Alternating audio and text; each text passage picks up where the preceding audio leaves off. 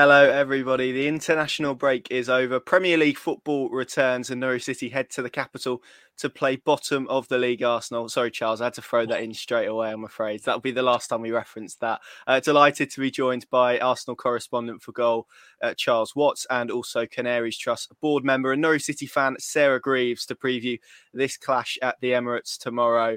Um, Charles, given that um, that slightly tongue-in-cheek intro over Arsenal, I, I guess it probably leads me to the first question, which I guess a lot of people are asking at the moment, which is simply what's going on with Arsenal at the moment. Uh, there might not be enough time for you to fully explain, but um, just talk to us a little bit about the start of the season and maybe why it's not gone in the way that Arsenal would like it to go. And that's me being diplomatic, perhaps. Yeah, it certainly is. It's absolutely not gone to plan. Um, I mean, what's gone wrong for Arsenal? Like you said, I could, I could sit here talking about it for, for hours on end, but it's been, I mean, it's been a mixture. They had, there has been a lot of things that have gone against them so far this season. They've had real issues with COVID, real issues of injuries, but that can't excuse some of the performances. I think when you looked at the fixture list at the start of the season, you had Chelsea second game, Manchester City third game. Everyone was expecting to go into this sort of international break, probably on maybe with one point, hopefully with three, but that Brentford game on the start of the season was a real blow for them. Again, they had issues. It was only a few hours before kickoff. They thought the game might be postponed because they had so many COVID issues um, that happened right in the build-up to that match. So it wasn't ideal preparation. And to be honest, it looked like a tricky game from the off. Friday night, Brentford's first game back in the Premier League at home in the new stadium.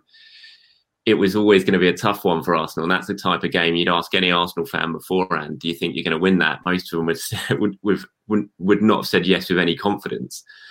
So it was. A, it's been a tricky start to the season, but that can't excuse some of the performances. I think especially the one at Manchester City, even though they went down to ten men, it was just wave the white flag material. And that was a real, real, it, it was a bad sight for everyone to see. And now sitting there, no bottom of the table, no wins from three, not even a goal scored. And it's the performances more than results that have really worried people so far. You know, they've just not created anything. They've not looked like they're going to score a goal. Defensively, they've gone back to what they were prior to last season when they're actually pretty solid. And Arteta's got to find a solution, and it has to start now. You know, this is the start of their season, basically. Um, this little patch of games Arsenal got coming up, Norwich, Burnley, Spurs um, and Brighton before the next international break. And if if they go into that break still in and around the bottom three, I think Mikel's going to be under serious pressure if he's even there at all. Uh, I was going to ask about kind of that start of the season, because you look into it and you see obviously the issues with COVID, the injuries they've had, Manchester City and then Chelsea. Have you been, uh, look, there's always a lot of noise around Arsenal Football Club anyway, because of the size uh, of football club is the expectation, but have you been a little bit surprised by kind of the response and, and, and the media scrutiny that, that the start of the season has, has gotten, or is that kind of part and parcel of, of Arsenal and, and, and the way they operate?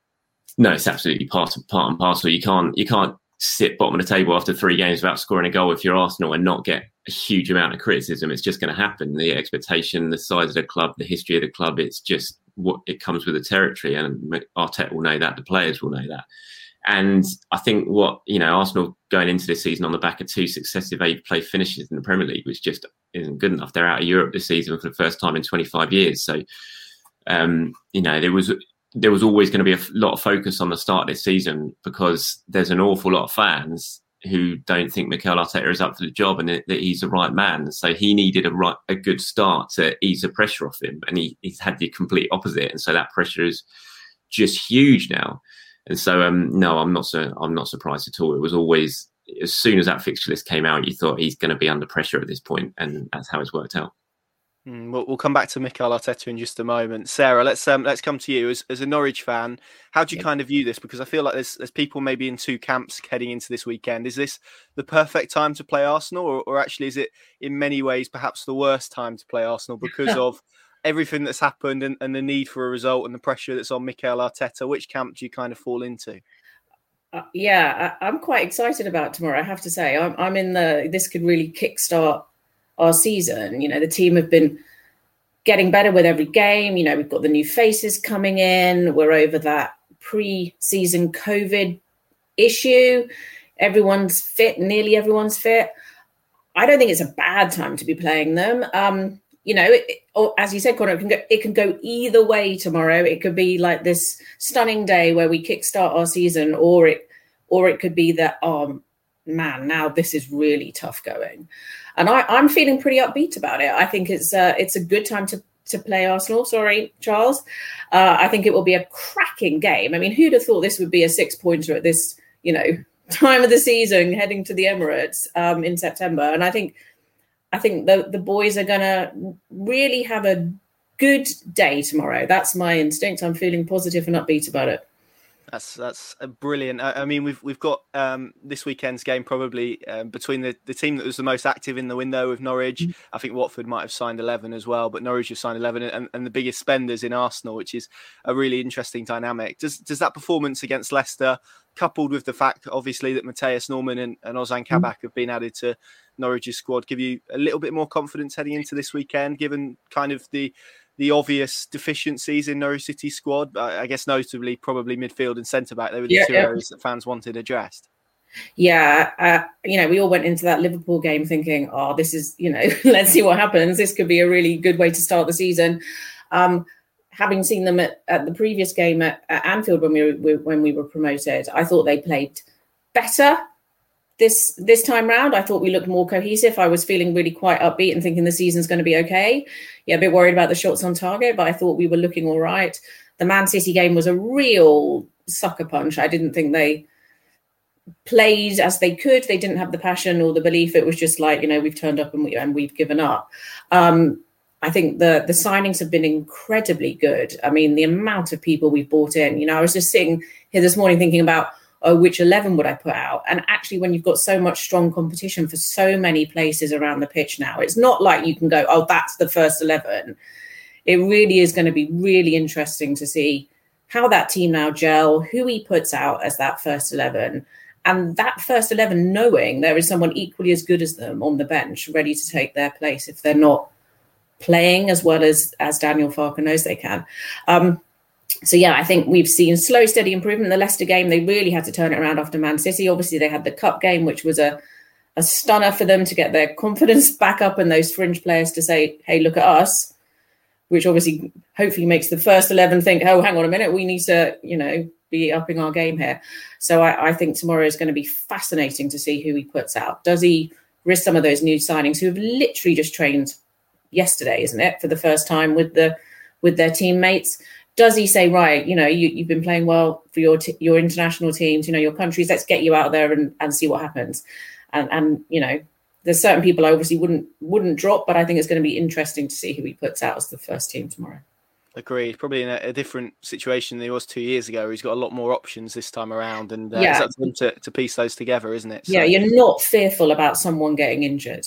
You know, two years ago, as soon as Hanley or someone got injured, w- we were fearful. You know, and the, and the team they put out did their best, but most of them had never played at that level before. You know, they're, they're young players who've gone on to, to gain that experience, but you didn't have that kind of confidence that the person coming off the bench was could have been the person picked to start the game, right? And I think this time around, they've really got that strength in depth. It's a, going to be a question of putting that team together and seeing how they perform as a unit. Absolutely. Charles, Sarah's already described this as, as a six pointer. I think both of you already said a chance to kind of really kickstart um, both teams' seasons. So uh, I guess I'm going to ask you the, the same question first and foremost. Is this a good time to play Arsenal at the moment? I, I've kind of described maybe Norwich fans being in two camps. Are Arsenal fans kind of sitting in two camps as well? Because at some point there's going to be a reaction, isn't there? You, you would expect from this Arsenal side, given all of the, the noise and, and, and criticism that they've received in the last two weeks. Yeah, you would hope so. It's good, certainly well, there needs to be a reaction. I mean, I think it is a good time to play Arsenal. Um, it can't not be when you look at the position, but Arsenal are looking a lot stronger going into this game than they have done so far this season. They've got players back. Thomas Partey's back in midfield, which is, you know, just going to make a huge, huge difference. It looks like they're going to have their first choice centre-backs for the first time this season in Gabriel and Ben White. Arteta's got a decision to make at right-back. Does he put Tommy Asu straight in?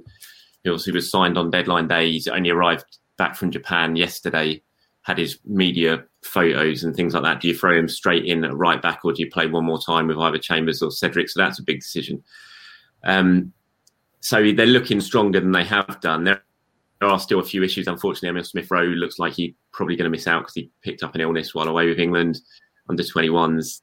Sambi Lukonga looks like he's out, and with Xhaka and Elneny out as well, there's a, the midfield, although Thomas Partey's back, it's like who's going to play with Thomas Partey? So there is, it's not as strong as it could be, but it's certainly, it's certainly better than it has been. And, um, you know, Arsenal know how big this game is.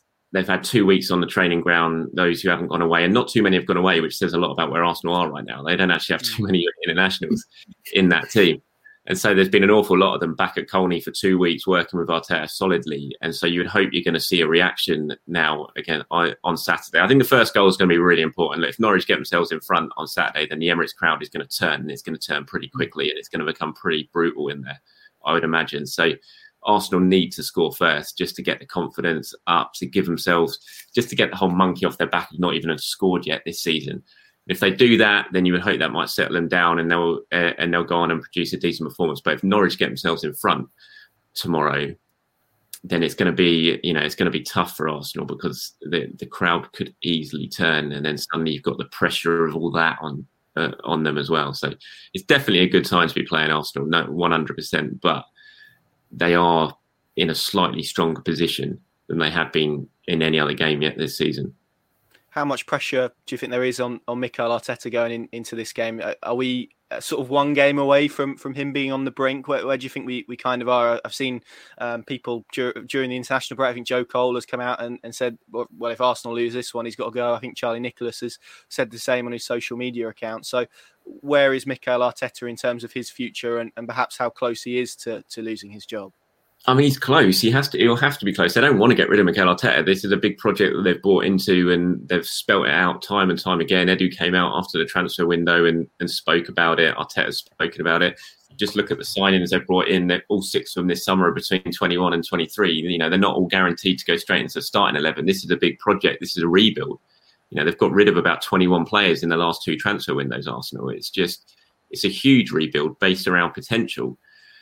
And they want Arteta to be the man to oversee that. But unfortunately, as much as you can talk about t- giving people time and planning for the future, if you're manager at Arsenal, you've got to get results, because if you don't, you're going to get the sack. It's just ultimately what's going to happen. So he needs to get results quickly. I wouldn't say that he'll, he would be out if Arsenal don't beat Norwich tomorrow. But I think these four games as a whole now coming up, in terms of Norwich, Burnley, Spurs, and then Brighton before the next international break, I think they're the ones that he's ultimately going to be judged on. And if they're going to make a decision, it'll probably be at that next international break. They'll give him these four games, see if there is a genuine sign of improvement. And if not, then they'll look to make a decision. They sacked Emery in December. If Arteta, Arteta doesn't pick up results quickly, I'm not sure he'll be given that long this time. I think it could be the next international break before they're faced with certainly making a big decision on what happens next.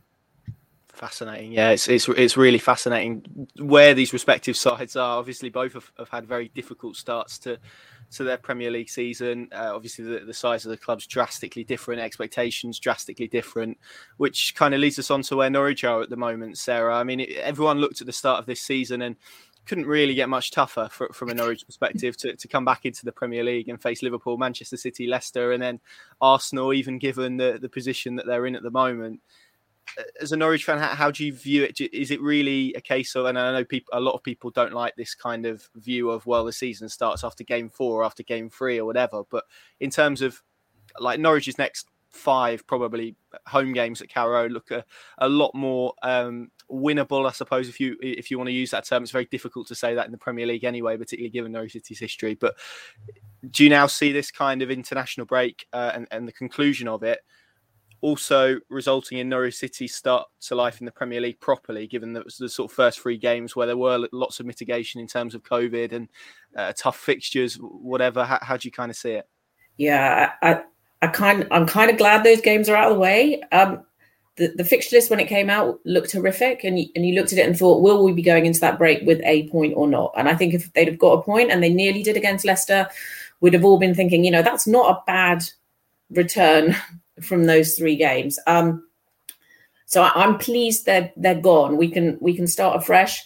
The issues of, of pre-season are over. You know, they didn't have enough games as a team. They were decimated by COVID. Their, their fitness probably wasn't there. They just weren't gelling. You know, they they obviously missed Buendia in terms of how he controlled the, the balls through to Pukki. So they've got to think about how they, you know, play without him in the team. And, and I, I just didn't think they... It looked like they needed those games as their pre-season games, right? You could sort of see they were the way they were playing. It was kind of like we were still in pre-season was everyone else had started.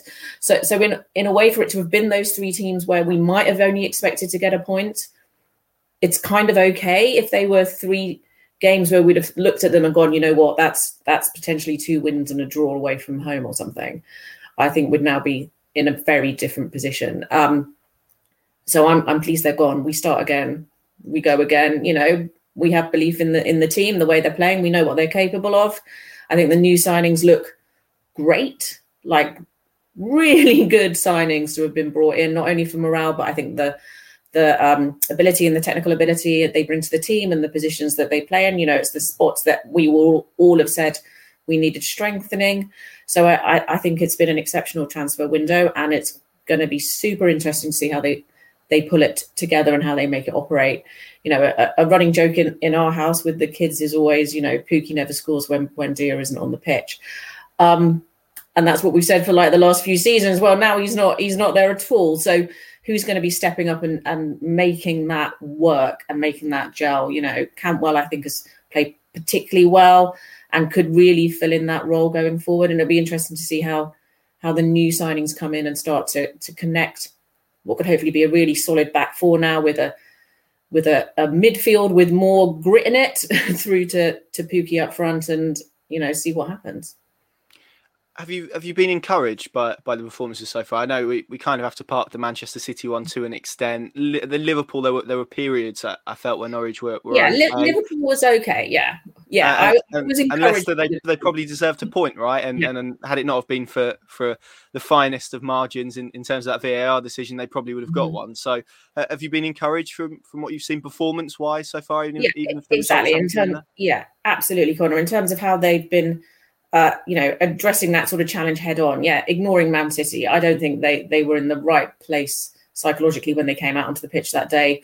You know, went against them very early on. They never sort of pulled themselves around from it. But I think the other games, they've not looked like they wanted to be beaten. They looked like they were still trying to play the way that, that we know they can. And, you know, you see Todd Cantwell with the most tackles in the in the Premier League so far this season. That shows that they're not They're not sitting back and not trying, right? They're out there trying to, you know, show the rest of the Premier League how we how we can play and what we can do. And I thought Arteta's uh, press conference and comments about us was really interesting this morning, saying how um, he, you know, likes the way we play. We're a joy to watch. Well, let's hope we are tomorrow, and you know, we start to show everyone what we're we're capable of doing. So yeah, I, I'm encouraged.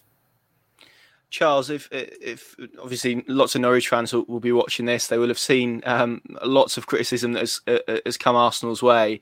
From a Norwich perspective, what do they need to do on Saturday to really get at Arsenal, to really hurt them, to frustrate Arsenal, I suppose, in, in the way that you've spoken about? Because it, it does feel like if they can hold that game at nil-nil for a significant portion, then, then the crowd inside the Emirates may begin to turn, and that may be, may be something that could go in Norwich City's favour. Yeah, absolutely is. The longer Norwich can keep can keep it level, then you know they've got every chance of getting something out of this game. I think because the crowd will start to turn out. I think there will be initial support there at Arsenal, say first twenty, twenty-five minutes. But as we saw in the Chelsea game at the Emirates, that as soon as Chelsea got in front, it, it began to turn pretty quickly. And if you know that's against Chelsea, this is you know no disrespect to Norwich. Arsenal fans will be going to the game on Saturday expecting them to beat Norwich, and if Norwich hold them off. Which, I mean, Arsenal have only created one big chance in the first three games this season, you know, and that was a centre-back with a flick on from a corner, creating that chance. So they've created nothing from open play in the three games. So they're not they're not difficult to defend against Arsenal. They haven't been anywhere yet this season, and they weren't at large chunks last season either. So if Norwich keep things tight and don't do anything stupid and st- keep themselves in the game, then they're going to, the nerves will grow, the tension will grow, and the Arsenal players will show that tension. It's just, it's just bound to happen. So that's key. That's going to be absolutely key to Norwich. Just avoid any doing anything stupid, because if they do that, Arsenal won't open them up at will, because they struggle with that. They've shown they struggle with that. So it's all about keeping their heads for me in, in this one for Norwich. And that's what Daniel Farke should be telling them as they head out there, is just stay in the game, play your football, don't do anything silly, and you will get opportunities against this Arsenal side. So that will certainly be his pre-match team talk, I'm sure of it. It's really interesting. I'm sure most football fans will, will have seen or seen chunks of, or, or certainly read the the interview that, that Edu gave over the uh, international break to, to Sky Sports. Um, what have you kind of made of Arsenal's transfer policy? Because as you said earlier, biggest spenders in the transfer window, but maybe two or three signings for the here and now. So if you're an Arsenal fan and, and you're maybe connecting the net spend to players that are actually going to be in the first team, is that disappointing? Are they kind of buying into the project? How do you kind of view their, their transfer strategy this summer? I think it's a pretty even split. I mean, it's difficult to gauge opinion totally because social media opinion uh, differs drastically from actual a lot of level-headed opinion of people who actually go to the games. So it's different. I mean, I, but I do think it's fairly even split. I think a lot of people like the policy and they understand what's going on because it's not just been a case of bringing, getting players in. It's been having to get out huge amounts of players. Like there's so much deadwood that they've just been having to basically pay players to leave, experienced players. They've got themselves into so much trouble in the transfer market recently, not just since Wenger went, since before Wenger went. Um, and so they've been having to deal with that, and Arteta's been having to deal with that by getting people out and then bringing people in. But when you get people out in so in so many numbers, then you have to bring people in, not just for the first team, but to improve the squad. And that's what they've done. So, you know, I, I thought Edu's in, um, interview was, some of it was interesting and I could clearly see what he was talking about. Um, But when you've finished eighth twice in a row, you want to see an immediate improvement if you're an Arsenal fan, as much as you want to buy into the whole project and, and plan for the future. But you do want to start seeing immediate um, immediate results on the pitch. And I think one of the main issues is everyone could see, well, most people can see that Arsenal, one of Arsenal's biggest problems in central midfield, and they had a real opportunity to get rid of Granit Xhaka this summer and bring in a real long-term party, shake up that midfield, a long-term partner for party, and really shake up that central midfield and make Arsenal stronger. They didn't. They've ended up keeping Xhaka, giving him a new contract. Um, and I think that's frustrating a lot of people. And although everyone are quite excited about the signing of Ben White, and I think he's going to be a really good signing, when you shell out fifty million pounds on, on the centre-back, when you could have invested that in, the, in central midfield, I think a lot of people are a little bit... Uh, and when you had Aaron Ramsdale, that's seventy-five million pounds basically on your backup goalkeeper and a centre-back, which maybe you didn't necessarily need when you could have spent that money on really reinvigorating the midfield options at the club. I can see why there's a little bit of disappointment about that. So I think it, it's fairly split. A lot of people can understand why Arsenal have done it and quite like the direction they're heading. And I'm that. Like, I'm an Arsenal fan as well. I cover them, but I'm an Arsenal fan as well. And, and I do... I've, I'm fed up with giving Willian three-year contracts and paying him a year later to leave the club, and giving yeah. Mesut Ozil three hundred fifty thousand pounds a week and then having to pay him to leave a couple of years later. So I want to see more of a vision for the future. And I, I like bringing in twenty-one and twenty-three-year-olds and mixing them in with Emil Smith-Rowe and Bukayo Saka. And I think it is exciting, that. But having said that, I also want to see my team winning on the pitch and scoring a goal on the pitch. So it's a, it's a difficult one to sort of gauge exactly how we all feel about it at the moment. I think we just want to see tangible results. We want to see we want to see things beginning to move forward. We want to see the team playing well, and that's it. I think we could have all we could have all accepted losing at Manchester City, but you wanted to see them going there and playing with a little bit, having a little bit about them to take the game, some of the games in Manchester City, and be a little bit of a threat. But just to surrender like they did, that's disappointing. Mm-hmm. So you want to see, you know, Arteta's been there two years now. And he won the F A Cup, which is great. But then since then, there's not really been any signs of what he's trying to do and the way he wants his team to play and, you know, where the identity is. So it's not so much just about the transfer market. It's also about seeing the identity on the pitch beginning to come to the fore. And we haven't really seen that yet. Yeah, it's, it's interesting. I think, I think Gary Neville described their transfer approach as scattergun, didn't he? There's, there's been lots of other comments. At, along was, those I don't understand that from Neville, to be honest, because I think there's plenty of things you can criticise Arsenal for this mm. summer, but in terms of what their strategy is in the transfer market, is blatantly obvious. It's yeah. really clear. They signed six players, all between twenty-one and twenty-three. So the strategy is absolutely clear. So I wasn't quite sure on Neville's comments on that one. They didn't really make too much sense. You can have a go at Arsenal for an awful lot of things. Yeah. But a confusing transfer strategy isn't really that, because it's pretty blatant, very blatant what the transfer strategy is now.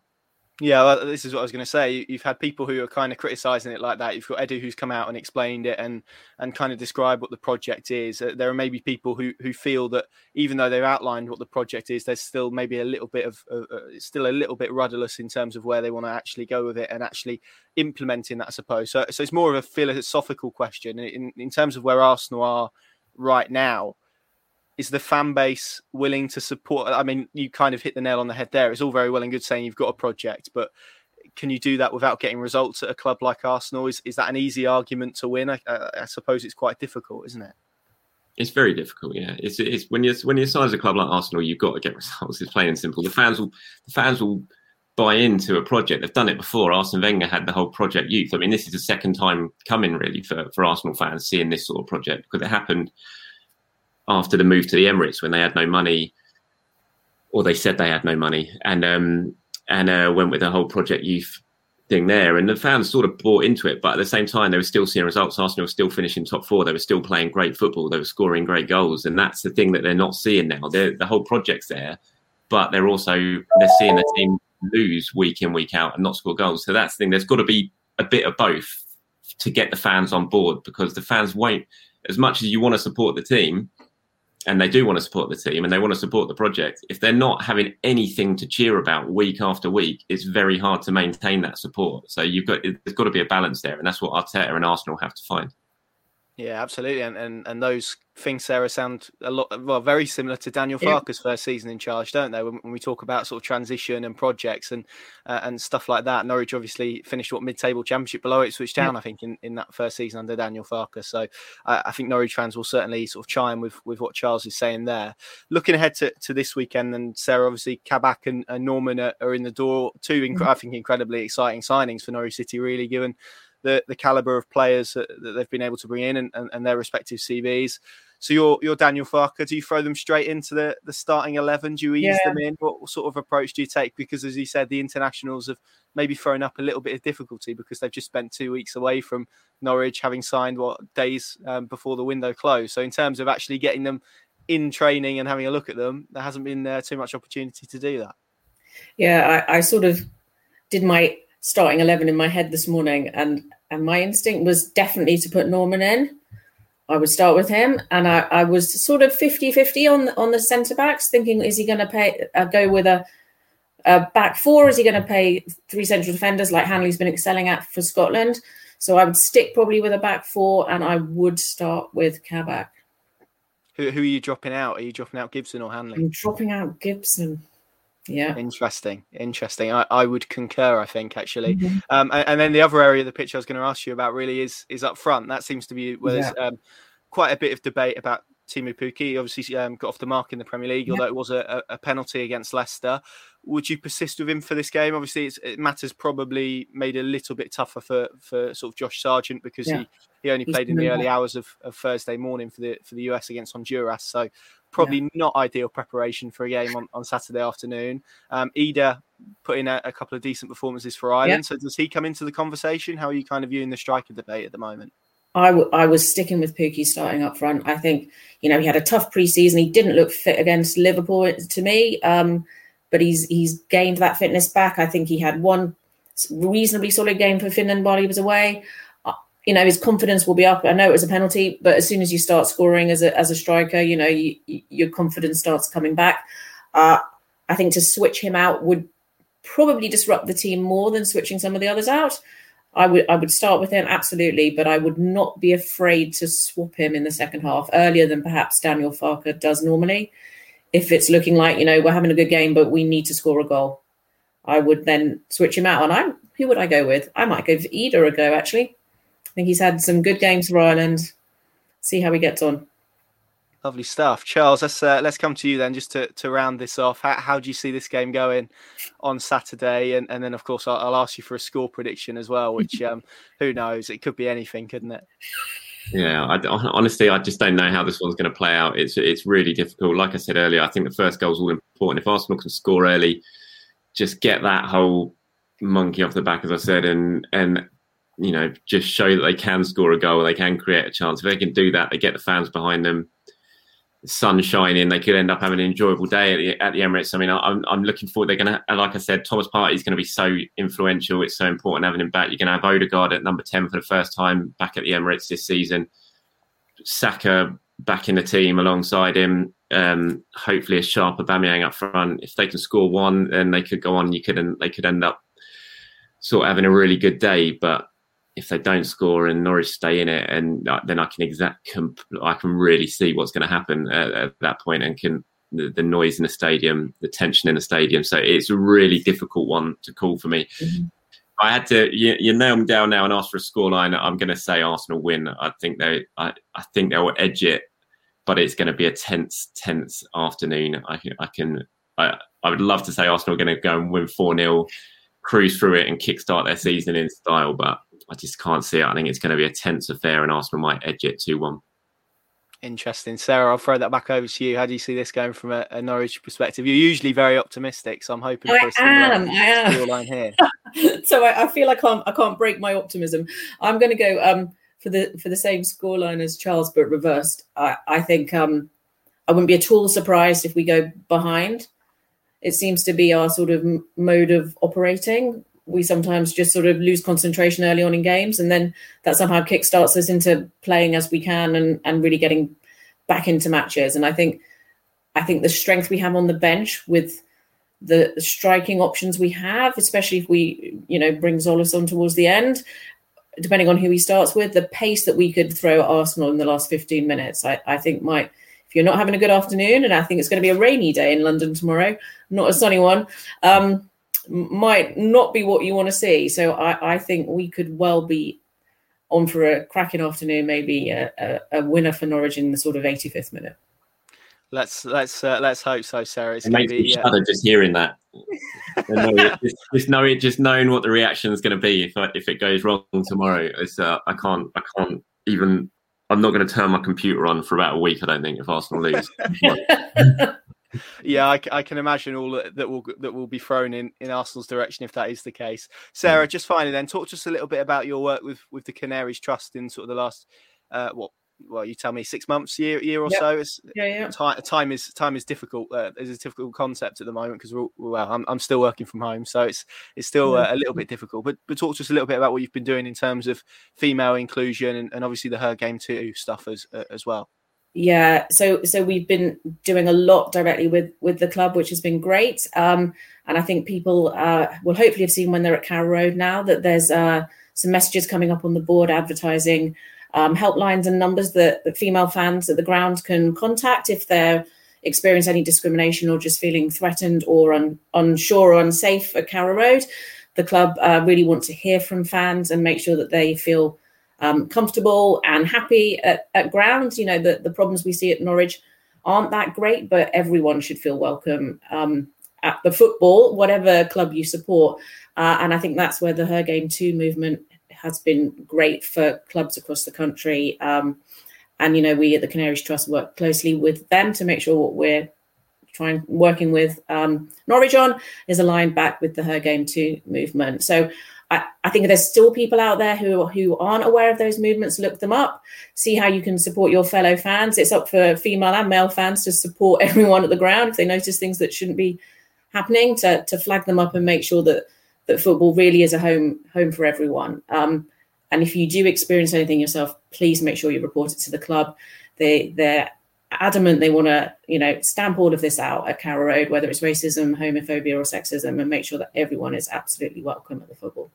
Yeah, the Canaries Trust and Sarah are doing some some excellent work on that front. So um, uh, do go and, and, and check out what they're doing. They're, they're doing some great stuff. And as Sarah said, um, all of that uh, advice and, and support is is uh, freely available online if should anyone need it. Sarah, Charles, thank you very much for joining me. Thank you all very much for watching. Let us know your score prediction in the comments down below. It's going to be a fascinating afternoon of football at the Emirates, um, in whichever direction it heads. And um, let's hope it's a positive one for Norwich City. Thank you very much for watching.